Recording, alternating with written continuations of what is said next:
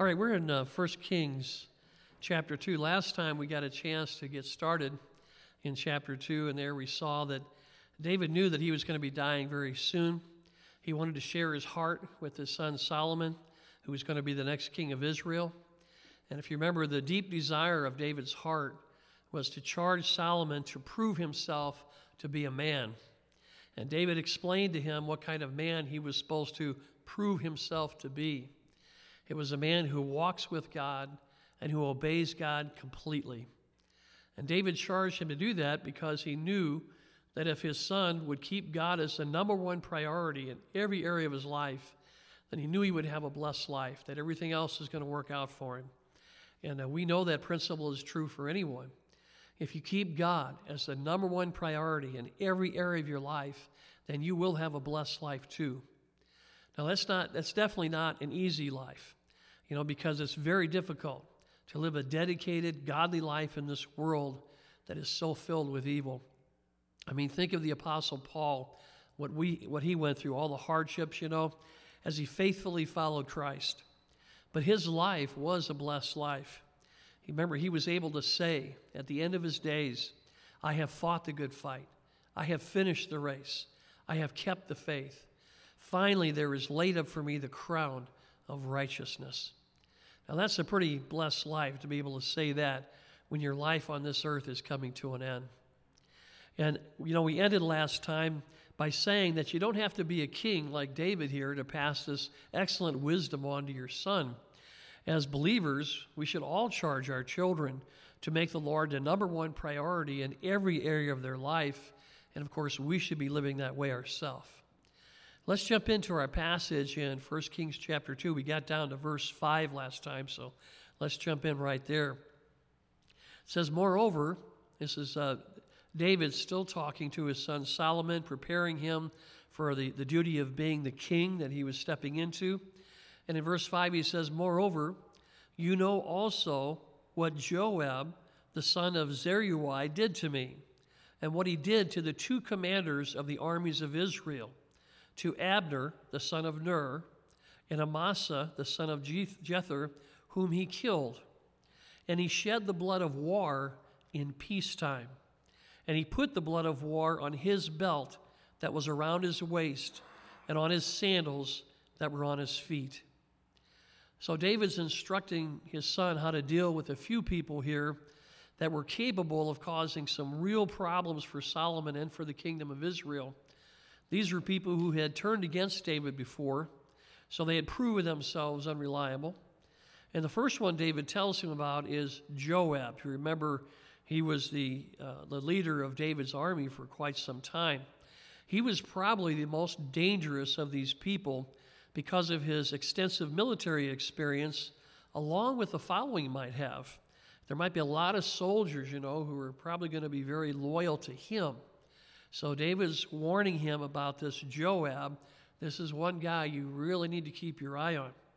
So David tells Solomon that Joab was to be executed as a murderer, and he gave him the reason for that. He gave him the evidence here because of the two commanders that Joab killed, and it was uncalled for. Didn't have to happen that way, it was not right. So Joab needed to be executed so that the nation would be, uh, not be guilty of shedding innocent blood because justice wouldn't be carried out until that happened. If you want to keep your finger here and turn for a second to Deuteronomy 19, I want you to see what the Lord uh, says when He's talking about justice and how it affects the people and the land when justice is not carried out. So in Deuteronomy 19, and we'll look down to verse 11 here.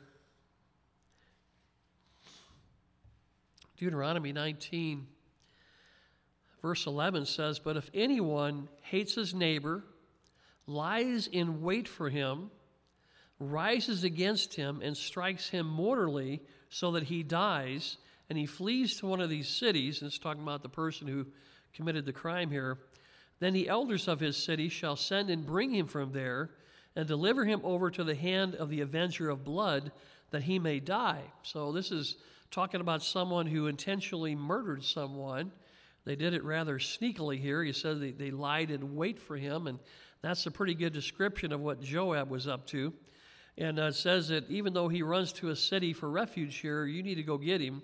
Then in verse 13, in that same passage, your eye shall not pity him, but you shall put away the guilt of innocent blood. And notice what it says from Israel, that it may go well with you. So the implication there is that there is a, problem in Israel that has not been dealt with. And the Lord sees that. That's always before him.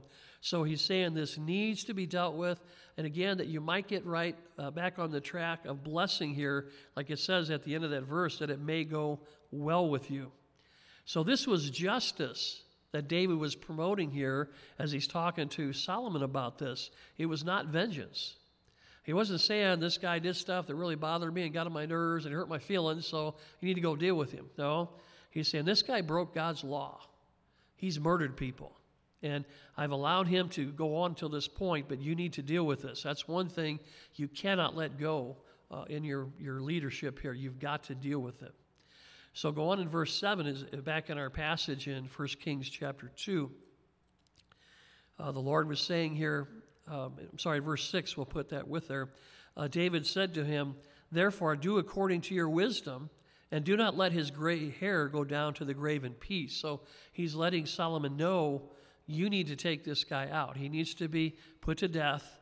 He's committed crimes that are uh, have the death penalty attached, and he's saying you do it in your wisdom. You know, in your time, you take care of that.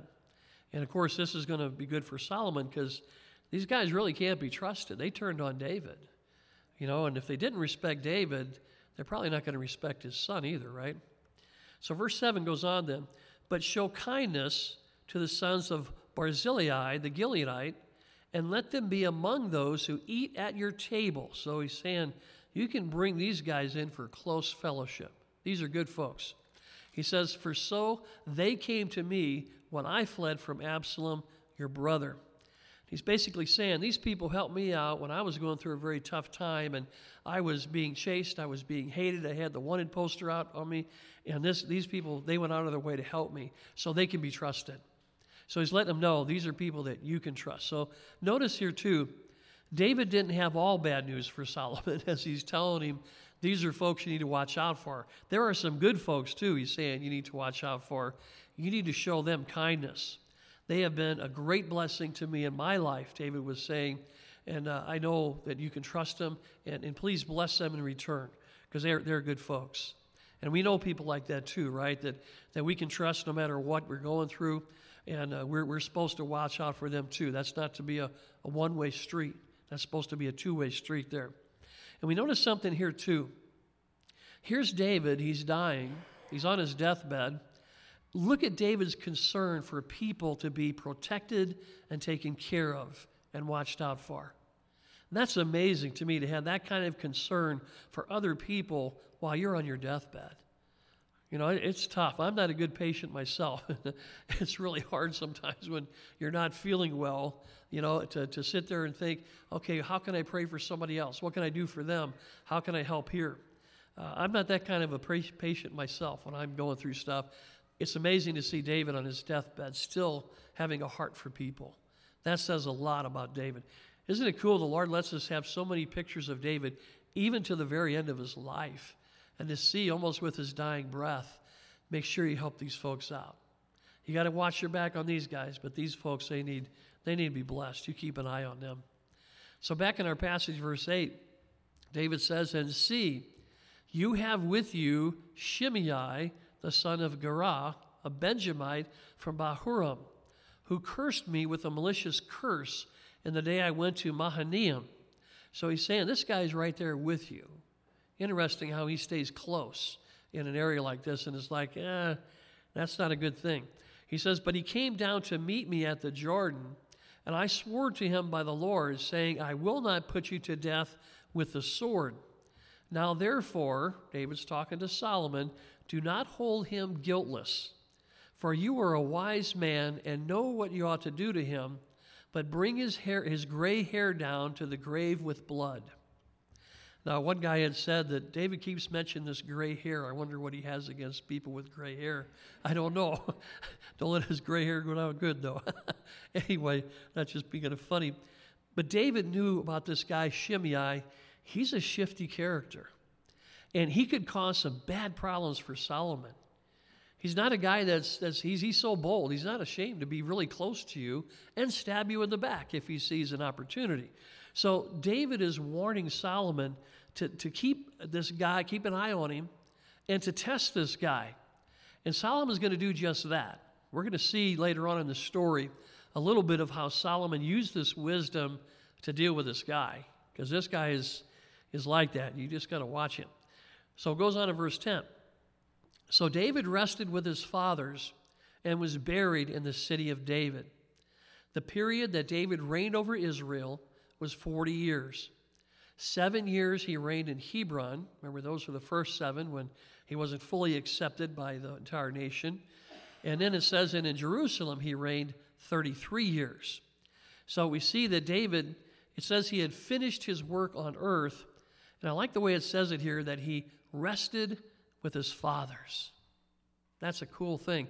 There are times the Lord shows us people who walked with him, and he'll say a similar thing here that they went and rested with their fathers. There were others who died, and the Lord doesn't make that comment. So it's a good thing to know that as believers, we've got a place to go. And it's going to be a place of, of rest and peace and joy, fellowship. We'll have all of those things. Those who don't know Christ, though, they're not going to get to enjoy any of those things, okay? So then we're told here how long David reigned as king. That first period, he was a king over just a partial area of Israel, but he was still king. So it was a, the entire thing was 40 years, the Lord said. That's a long time to reign as king. And some of those years were very hard years for David. The Lord let us get a, a glimpse of some of those events, you know, as we got to examine his life through 1st and 2nd Samuel. But uh, David made it. He did a good job in the, the time he had to reign. Uh, verse 12 goes on So after David has, has gone to, to be with the Lord, then Solomon sat on the throne of his father David, and his kingdom was firmly established. Now, it sounds like everything is going well. The passage doesn't stop with this verse, but this is one of those verses that you're thinking, oh, it'd be great if it just stayed right there, you know, for a long time. it sounds like one of those peaceable moments. Unfortunately, they don't last very long. But remember, someday those days will last, right? Where we have peaceable moments, no sweat, you know, nobody bearing down on our back, nothing going on, but just our focus on the Lord. And that'll be really cool. So, verse 13 goes on. Uh, it says, Now Adonijah, the son of Haggith, came to Bathsheba, the mother of Solomon. Remember, this is the guy that tried to do the takeover of the kingdom before David established Solomon there. So this guy's still around. And he comes to Bathsheba, who's not his mother, you know, but she is the mother of Solomon. And so she said, uh, Do you come peaceably? what a question, huh? And he said, Peaceably. Now, it's pretty bad if someone has to ask you if they're coming peaceably when they come over to your house. You know? That tells you something about that person's character when you have to ask that question, even though this guy is one of the sons of King David. I mean, sounds like a good reputation, right? But we know his background because the Lord's shown us a little bit of that. And he shows up here and she's wondering, What are you up to? are you coming uh, to make peace or what's up? And you remember, too, you know, as he tried to, to steal this kingdom from David, it was when David was on the, the sick bed. He was pretty feeble at that point and basically bedridden. So it tells us a whole lot about this guy's character. He's pretty sneaky, he's conniving, He'll take a cheap shot if he thinks it'll help him. I mean, this is the guy. So when he shows up, it kind of makes sense that Bathsheba would ask him that question Do you come peaceably? Let me ask you, do you know some people like that? When they show up at your doorstep, you just wonder, what are you up to? you know, unfortunately, we meet people in the world like that. And that's the reputation that this guy Adonijah had made for himself by pulling that stunt against David, his own father. Wow. And it gets better too as the story goes on. You got to catch some of this. Verse 14. So, moreover, he said, he's still talking, he said, I come peaceably. He said, I have something to say to you. And she said, Say it. Then he said, You know that the kingdom was mine, and all Israel had set their expect, expectations on me, that I should reign. However, the kingdom has been turned over and has become my brother's, for it was his from the Lord. now, are you kidding what this guy's saying here? The kingdom was mine? Says who? Says you, you know? In all Israel, he said, had set their expectation on him. For real? Take a look at chapter 1 again. We got to catch some of this because this amazes me. I'm just, I'd love to see the look on Bathsheba's face as he's saying this stuff. Uh, in 1 Kings 1, down to verse 39, then Zadok the priest took a horn of oil from the tabernacle and anointed Solomon. They blew the horn, and all the people said, Long live King Solomon. Now, this wasn't just a handful of folks here, because it says in verse 40 So all the people went up after him, and the people played the flutes and rejoiced with great joy, so that the earth seemed to split with their sound. Okay? And that was for Solomon, not for Adonijah, this other guy. So amazing is this guy's got all this stuff going in his head, and his story isn't very close to an accurate story at all. He goes on to say, this Adonijah, you know, he said that the kingdom was, had been turned over. And what he's meaning by that, it was turned over from him to his brother Solomon. Okay? But it never was his kingdom. It wasn't turned over, you know? So this guy, he is delusional if he really believes what he's saying. This is this is crazy. But then comes the real kicker, if you noticed here. He admits that he knew that it was the Lord's will that Solomon was to be the next king over the nation. He knew that. So he's basically saying, Look, I know this was the Lord's will, but I want to take the kingdom back anyway. Okay? Wow. Now, I think after hearing that, Bathsheba probably should have just into the conversation there and call for security to have this guy removed, you know. But the Lord's going to deal with himself, uh, himself shortly. He's going to take care of this guy himself. So it all works out for good. I guess Bathsheba was supposed to kind of go along with the program here for a minute because the Lord's going to deal with him. You know, I found too that the Lord sure knows how to protect his people. We don't have to worry about that. You know, I don't know about you, but sometimes I even feel silly as I start to pray and I ask the Lord to protect one of his children. You know, and it kind of dawns on me while I'm praying that God loves his child more than I do, than we ever could love him, right? In this life. So the Lord's already watching over them and protecting them. It's at times like that, you know, I've thought it's probably better just to say, Thank you, Lord, for the many, many times that you have protected them before and I thank you that you're protecting them right now, you know? And I'm sure that the Lord's already protected them from harm more numerous times than I'm even aware of. So, anyway, just a thought. I don't know if you have thoughts like that when you're praying for somebody, but sometimes it, it makes me feel funny. I'm thinking, if somebody came to me and said, Would you watch out for your kids? I'm thinking, I'd already watch out for my kids. You know, I, I love them. I'm not going to sit there and turn my back and say, oh, yeah, they got a bad thing coming. They're headed off the cliff. Nah, I'm not going to say nothing. Thanks for reminding me, though. I need to say something. You know, think about it. It's kind of funny. Maybe it's just me that thinks that way. Sorry, but as I'm praying, sometimes it hits me. So, verse 16 Now I ask one petition of you. He's still talking to Bathsheba, selling his goods here. I ask one petition of you. Do not deny me. she said to him, Say it. I love her answers here, very non committal. you notice that she wisely didn't say, okay, I'll do whatever you say, but she just says, I'll listen to you, basically. Okay, I'll hear you out. And I think that was pretty sharp. You know, you ladies, you know what's up, right? you can smell a rat when there's one standing right in front of you. So, verse 17, then he said, here's his big thing he's coming for. Please speak to King Solomon for he will not refuse you, that he may give me Abishag the Shunammite as wife. I remember that's the lady that they had found to help keep David warm in his last days, and she probably became one of his concubines, so she legally uh, was one under his care. And now he is asking for her, okay, to be to be one of his women. So interesting here, he knows as he's as you hear him say this, he knows that Solomon would never do this for him. Okay? So he's trying to work an angle here to get his way. Shamey, shamey. it turns out that he's making a sly move to try and get the throne turned over to him. What a rascal. I mean, normally we saw this before with Absalom, right? He went and took his dad's concubines. It wasn't unusual for kings at that time, the new king that came in, to take the old concubines and say, Look, I rule, man. Everything's mine. So this is a real slick move he's trying to pull here. And again, it's amazing that he knows that it's not the Lord's will for him to be doing this. You know? The Lord lets us see here as we look at this how bad it looks when somebody tries to pull a stunt like this when they know it's not the Lord's will. You know, and I hope the Lord lets this lesson sink deep into our heart because we can rise up with selfish ambition too if we're not careful. We all have a little Adonijah in ourselves. We're all sinners. So, this is a lesson we're intended to see here. A couple of things here, too.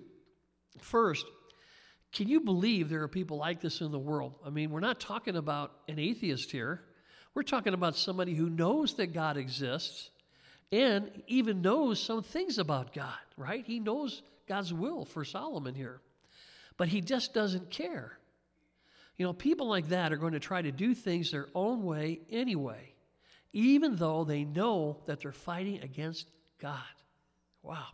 And secondly, another thing we see here, as we see how persistent Adonijah is, it gives us a picture of how persistent our enemy is too. You know, even when it doesn't make sense for our enemy, the devil, to try things because he's not going to win, he persists in doing them anyway. And it's just like Adonijah here. Why are you doing this? You're not going to get away with it, you know, but still he's going to do it. So verse 18 goes on. So Bathsheba said, Very well, I will speak for you to the king. so I'm guessing that Bathsheba is willing to do this just to kind of keep the peace but I think she knew that Solomon's not going to go along with this request. But sure, I'll do this for you.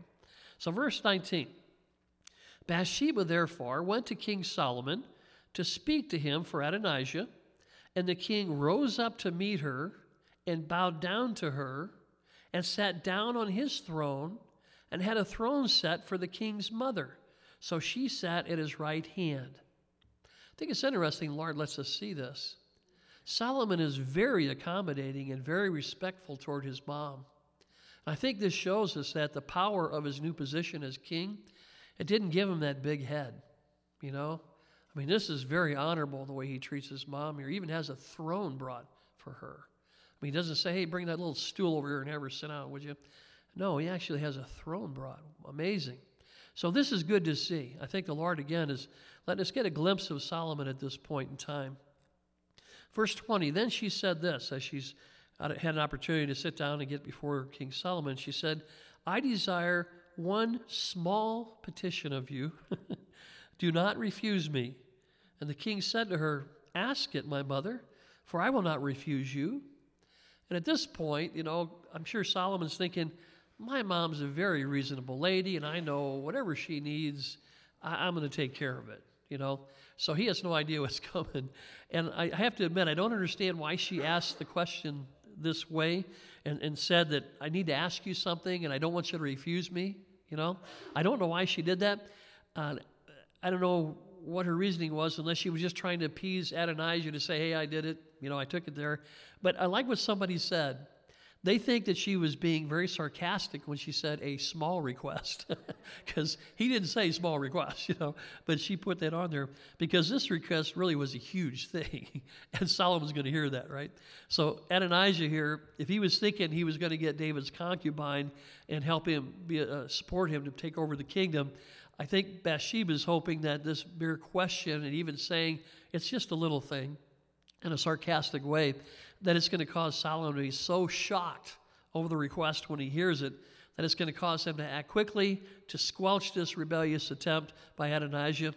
And that is exactly what Solomon did after he heard it. So maybe Bathsheba knew her son well enough to know, I know just how to say this to him, and uh, it'll get under his skin in a split second. So she did that. Uh, verse 21. So here she says, here's this small petition. Let Abishag the Shunammite be given to Adonijah, your brother, as wife. And King Solomon answered and said to his mother, Now why do you ask Abishag the Shunammite for Adonijah? Ask for him the kingdom also, for he is my older brother. For him and for Abiathar the priest, and for Joab the son of Zeruiah. So Solomon knew immediately that this was an attempt by, as he calls it, his older brother here, and he was the older brother. And, and Solomon, he's thinking, this guy, he's pulled all these stunts already. Because he's the older brother, he thinks he's entitled to this position, although the Lord said he's not, you know, and, and all this other stuff he's trying to pull here. So Solomon figures this out in a heartbeat. And he knows also who are the co conspirators with this guy. He names them here, which he was warned by David, and he probably saw this himself coming together. But he said Abiathar the priest and Joab the son of Zeruiah, Zeruiah, they're the ones who jumped ship before and tried to follow Abijah. So he knows that uh, Adonijah already has their ear. So Solomon sees this as just another type of thing that Adonijah would try to pull. It's like, ah, oh, it's just like my brother. I know. And, and this reminds us, too, that as New Testament believers, we've got to be careful to do things the Lord's way as well. You know, it says in 2 Corinthians 2, if we don't do that, lest Satan take advantage of us, for we are not ignorant of his devices. So the devil has a few tricks up his sleeve too, and we need to be alert to that. So the Lord warns us in his word, you know, be alert, be sober. And uh, we do have to keep our eyes open there. So King Solomon, he's, he's got this, and the Lord's been working in him.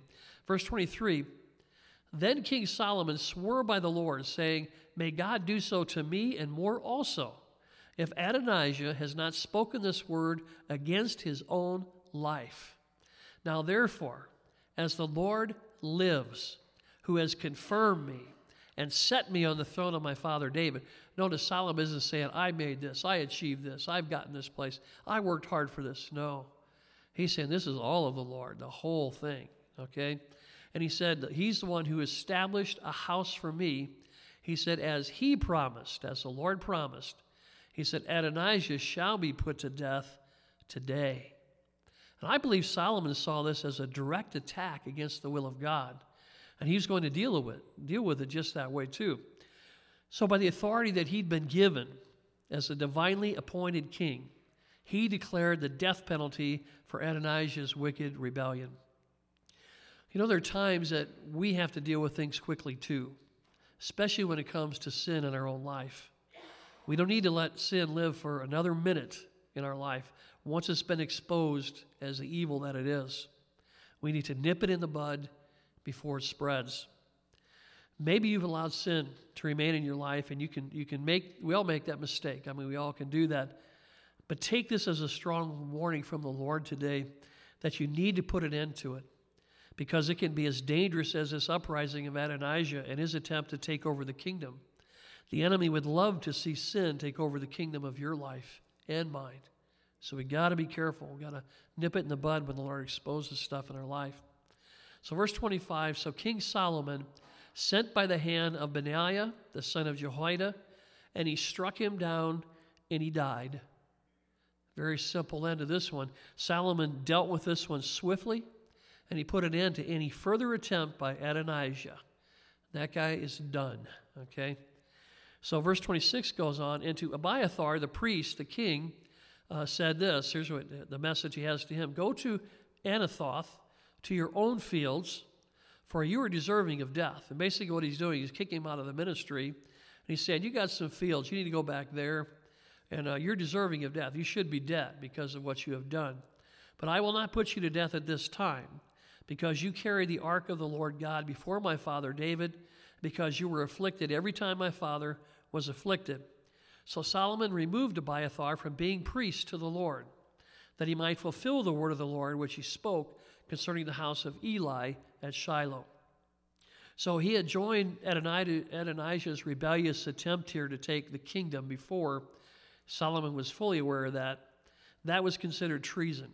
Because of that, he could have been put to death. That's what he's saying. You deserve the death penalty. But this guy had made a, a big mistake. He used to be so loyal to David, you know, at one time, and that's why Solomon was more patient to him. But by removing him from the priesthood here, it actually fulfilled a prophecy about Eli's family. He was from the family line of Eli. And uh, this made it so that there wasn't going to be any more relatives of Eli's family in the priestly line. It ended right here. You know, it's very interesting when the Lord points something like this out to us. So I want to take a look at that in 1 Samuel, if you want to turn back there, 1 Samuel chapter 2. Yeah, when the Lord says uh, this actually fulfilled a prophecy, I think we need to take a look at that prophecy. It's uh, extremely important to the Lord, and I think this reinforces to us when God says something, He means it. He's not, He's not playing games and, and saying, "Oh, I'd like it to go this way." No, if He says this is the way it's going to go, you can be sure that's the way it's going to go. 1 Samuel chapter two, and down to verse twenty-seven says, "Then a man of God came to Eli, who was the high priest at that time." And he said to him, Thus says the Lord, Did I not clearly reveal myself to the house of your father when they were in Egypt and in Pharaoh's house? Did I not choose him out of all the tribes of Israel to be my priest? Talking, I, I, I called your father to be the priestly family line here, to offer upon my altar, to burn incense, and to wear an ephod before me. And did I not give to the house of your father all the offerings of the children of Israel made by fire? So they're going to be provided for. I made all that provision for you. So he says, Why do you kick at my sacrifice and my offering, which I have commanded in my dwelling place, and honor your sons more than me? And here's what he says they did to make yourselves fat with the best of all the offerings of Israel, my people. And we looked at that before. They were cheating the people and cheating the Lord, taking more than they should have. Therefore, the Lord God of Israel says, I said indeed that your house and the house of your father would walk before me forever. But now the Lord says, Far be it from me. For those who honor me, I will honor, and those who despise me shall be lightly esteemed. Behold, the days are coming that I will cut off your arm and the arm of your father's house, so that there will not be an old man in your house. They're all going to die at a young age. And you will see an enemy in my dwelling place, despite all the good which God does for Israel. And there shall not be an old man in your house forever. But any of your men whom I do not cut off from my altar shall consume your eyes and grieve your heart, and all the descendants of your house shall die in the flower of their age. Now this shall be a sign to you that will come upon your two sons, on Hophni and Phinehas, and one day they shall die, both of them, and they did. Then I will raise up for myself a faithful priest, who shall do according to what is in my heart and in my mind. I will build him a sure house. He shall walk before my anointed forever. And it shall come to pass that everyone who is left in your house will come and bow down to him for a piece of silver and a morsel of bread, and say, Please put me in one of the priestly positions, because they're not going to be in any, that I may eat a piece of bread. So they're going to come begging for a job because it hasn't worked for them. They've been kicked out of the priesthood. So the Lord is very serious when it comes to someone using their authority as a priest and they disrespect the Lord. This is scary stuff, okay? And I thought the Lord wanted us to see that. It's pretty important when He points that out. So, back in our passage, 1 Kings 2, if you want to look down to verse 28, said, Then news came to, to Joab for Joab had defected to Adonijah. Remember in the past, he was jumping on board with him, though he had not defected to Absalom, so he didn't do that rebellion, but he did the other one. So Joab fled to the tabernacle of the Lord and took hold of the horns of the altar. So after Joab hears how Solomon had dealt with Adonijah and how he hears what he did with Abiathar, Joab knows that he's the next one in line on the most wanted list. So he seeks asylum by going to the tabernacle and taking hold of the horns of the altar here. Uh, this was a practice in the ancient world to find sanctuary, but this wasn't going to help a, mil- uh, uh, a, guilty man like Joab. Look at the Lord's law that he has about this back in Exodus 21, or I'll read it to you if you want. It's uh, one verse back here where it says this. Exodus chapter 21, in verse 14 says, But if a man acts with premeditation against his neighbor to kill him by treachery, you shall take him from my altar, in case he runs there to hide and gets some, uh, some seeking some protection. You shall take him from my altar that he may die. Lord's saying, You're not escaping the death penalty here when you're as guilty as sin, and uh, this, he's going to be dealt with. You think about this interesting picture. There are those in the world today who are guilty before the Lord, and they think by running to the altar of religion that they're going to be spared when it comes to time of judgment. But the only place to run in order to be spared is to the cross, to Jesus. Jesus is the only one who can wash our sins away and give us total forgiveness because he paid for our sins completely by shedding his own blood on the cross at Calvary. So no other way is acceptable. But some people think, well, I'll find the horns of the altar somewhere and I'll make it. Nope. You got to come to Jesus. You got to humble yourself. Verse 29 goes on. It says, And King Solomon was told, Joab has fled to the tabernacle of the Lord. There he is by the altar. Then Solomon sent ben- Benaiah, the son of Jehoiada, saying, Well, I guess we got to let him go because he's at the altar now. No, he knows the law. he says, Go strike him down. So Benaiah went to the tabernacle of the Lord, and he said to him, Thus says the king, Come out. And he said, No, but I will die here. You got to hear that in Joab's rough military voice he's got going. And Benaiah brought back word to the king, saying, Thus said Joab, and thus he answered me. How do you like this Joab guy? Tough guy all the way to the end, you know? It's like he's saying, I may have to die, but at least I'm going to die on my own terms, you know? But you know what? Judgment is judgment. And it doesn't matter how tough you are. When it comes time to deal with your sin, you will pay in full. So, verse 31 goes on Then the king said to him, Do as he has said. Strike him down and bury him, that you may take away from me and from the house of my father the innocent blood which Joab has shed. So the Lord will return his blood on his head, because he struck down two men more righteous and better than he, and killed them with the sword Abner the son of Ner, the commander of the army of Israel, and Amasa the son of Jether, the commander of the army of Judah, though my father David did not know it. So Solomon explained here how putting Joab to death is going to uphold the law. He goes on in verse 33 Their blood shall therefore return upon the head of Joab and upon the head of his descendants forever. But upon David and his descendants, upon his house and his throne, there shall be peace forever from the Lord. So he's explaining, you know, that by Joab's death here, the law is going to be upheld and it's going to place the guilt of those unjust murders on the, on the guilty party here, which is Joab. David, if you remember, he did not hold him responsible for the, the crimes that he committed. So he didn't put him to death, which he could have very easily said, That's death penalty, buddy. You got to go. But David showed grace to him for a time, you know, and uh, he did deserve to die, but David didn't, didn't go through with that. So until this, this is done, until the, the guilt is going to rest on David and his family line, according to what Solomon's explaining here, because it, justice hadn't been fulfilled yet. Okay? Solomon was going to correct that right here. Now, I see this as a warning to those who would seek to remove God's law. As we see in our own culture, you know, we've watered down God's law to the point where crime isn't really seen as being that horrible. And instead of having true justice, which includes the death penalty for murder according to God's law, criminals aren't really being given just sentences. And our ju- judicial system, they might think that they're getting away with that. But we see here that God's law will prevail in the end. You know, man may back off of the law, but God doesn't. He will ultimately hold man responsible. I wouldn't want to be in those guys' shoes either when the Lord brings that about. So back in verse 34, so Benaiah, the son of Jehoiada, he went up and he struck and killed him, and he was buried in his own house in the wilderness. Kind of interesting.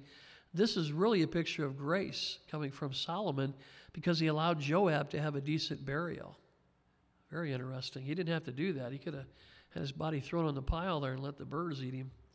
Verse 35 The king put Benaiah, the son of Jehoiada, in his place over the army. And this guy was the, uh, the bodyguard, head bodyguard that uh, David had over him. And now he's moving down to Solomon, going to be with him. He's now the commander of the army.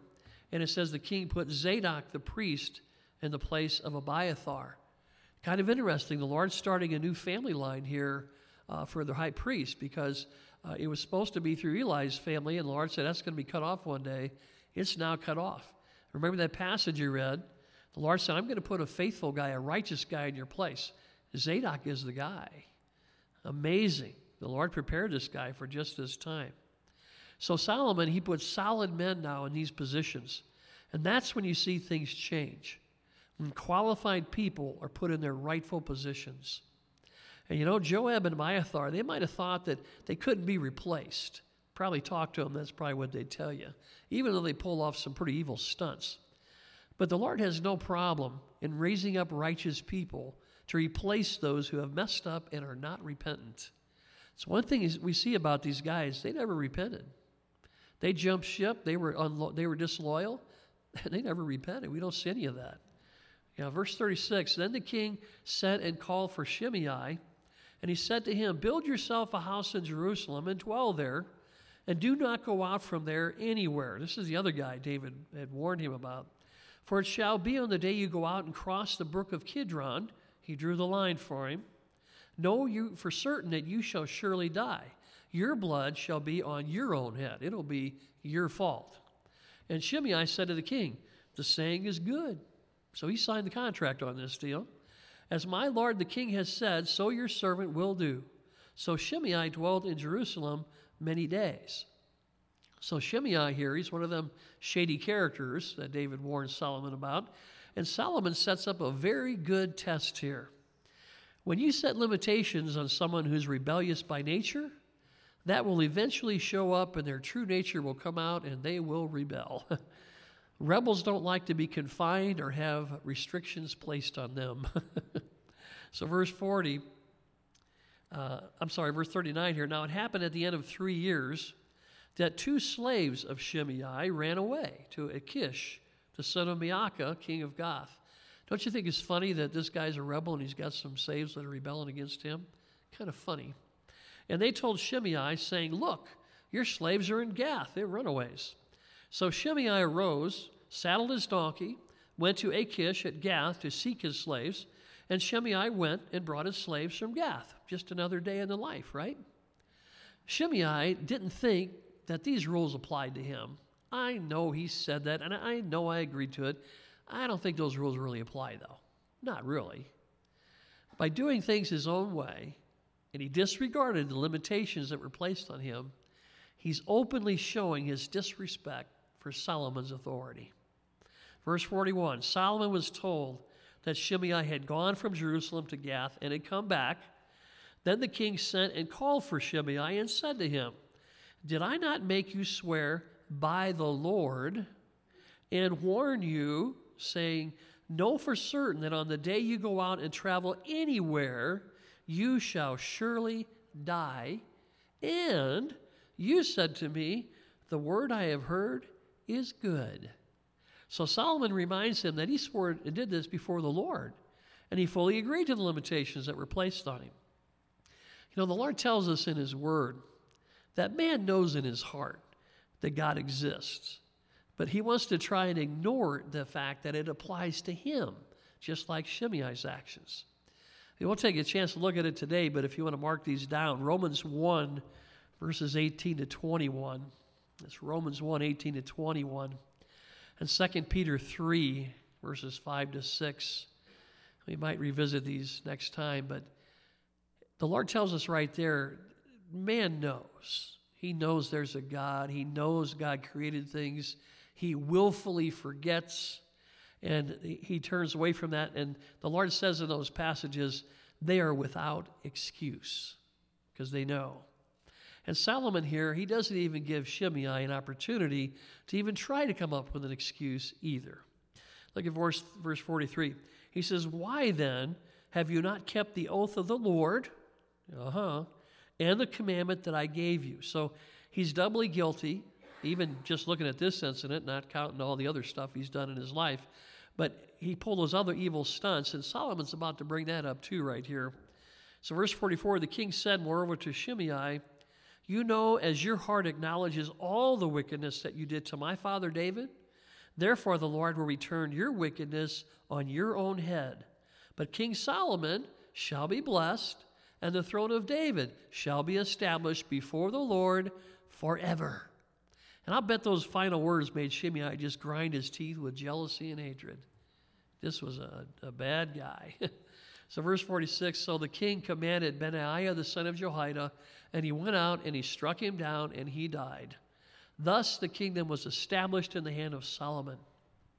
So, when, when wickedness is dealt with and justice is upheld, then a kingdom or a nation can be established in the eyes of the Lord.